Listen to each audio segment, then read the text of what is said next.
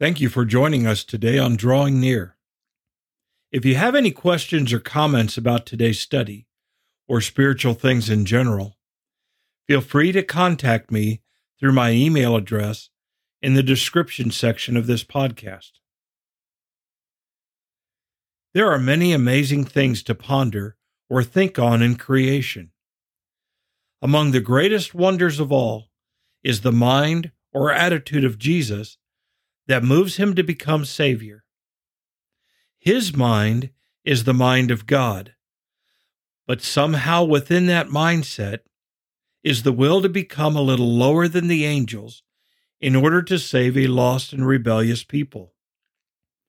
Today, on Drawing Near, we begin to examine this mindset of our Lord's, and we try to understand a little of how we are to possess the same attitude.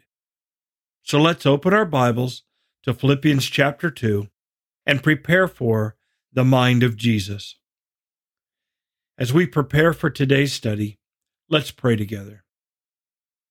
And Father, it's an amazing thing to consider how part of the Holy Trinity, Jesus, could leave heaven and come to this earth to be tempted by sin and yet resist, to humble himself and become obedient unto a death that would be our substitute, that would provide us with forgiveness of sin, and through faith, the promise of a resurrection and eternal life. He did all of that, Father, for your glory and for His, and for our salvation. Father, I pray that you would help us to understand this more and more today, that we would take time to not only listen, but we would take time to think and to consider. Guide us in our study. It's in Jesus' name that we pray. Amen. As Paul talks to the Philippian people about their mindset, how they are to be united in the way they think, like minded, they're to have the same love, be of one accord, of one mind, that they're not to function through selfish ambition or conceit, but rather with lowliness of mind or humility, they're to consider others as more important than themselves and rather than look out only for their own interests, they are also to look out for the interests of others. As he progresses through this process, through this instruction, he brings up the supreme example, and he does so by saying, Let this mind be in you, which was also in Christ Jesus. He says that in Philippians chapter 2 verse 5. When he tells us to let this mind be in you, which was also in Christ Jesus, he's not simply telling us to mimic Jesus' actions, his behaviors, but rather we are being told that we need to think like Jesus because it's our thought process, our heart, that guides what we do. We're not simply to mimic Jesus, we're to become like him. We're to think like Him. Our motives for what we do are to be the same things that motivated Him. We are to understand the mind of Christ, the thought processes, the attitudes of Christ. And that is to become our mindset. That is a tremendous ask. It is beyond comprehension to even consider understanding Jesus' mind. But that's what we're told to do here. So, what does it take to understand the mind of Christ? Well, at the very basic level, we must read the Word of God. Because the Word of God tells us about the mind, the character, the actions, the commands of God, and Jesus is God. So to know God the Father is to know Jesus Christ the Son. We learn that in John chapter 14. Secondly, we need to pray. We need to be in communication with our Heavenly Father. We need to think and ponder. The Bible calls this meditating on the things of God, the mind of God.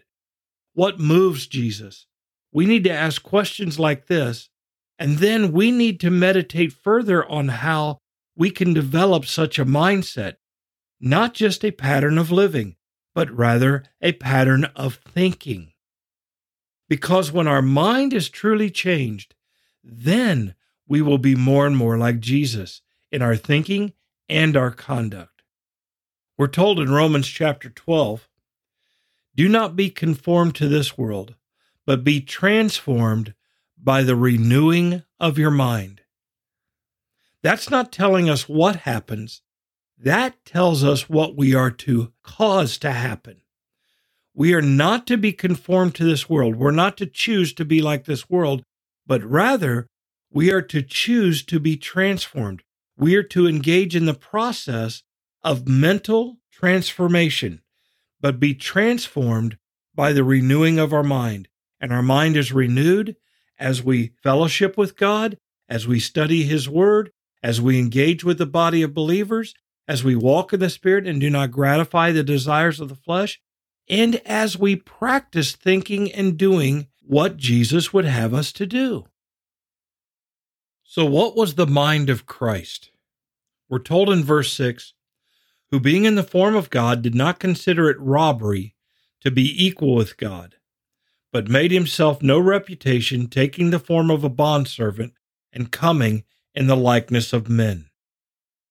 Quite honestly, the New King James or the King James translation here in verse 6 is a bad translation. It's not clear at all. What's really being said here in verse 6, and you can see this in the New American Standard or the English Standard or the NIV, who being in the form of God did not consider equality with God something to be grasped or clung to or held on to.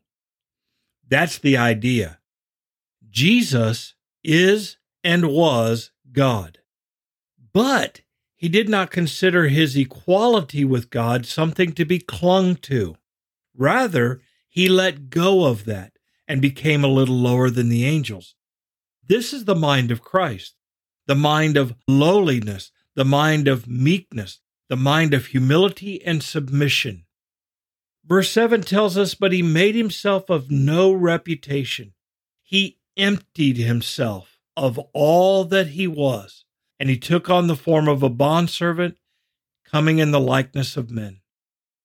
The perfect God, the second part of the Holy Trinity, who created all things, and without him was not anything made that was made, emptied himself, and he became part of that creation.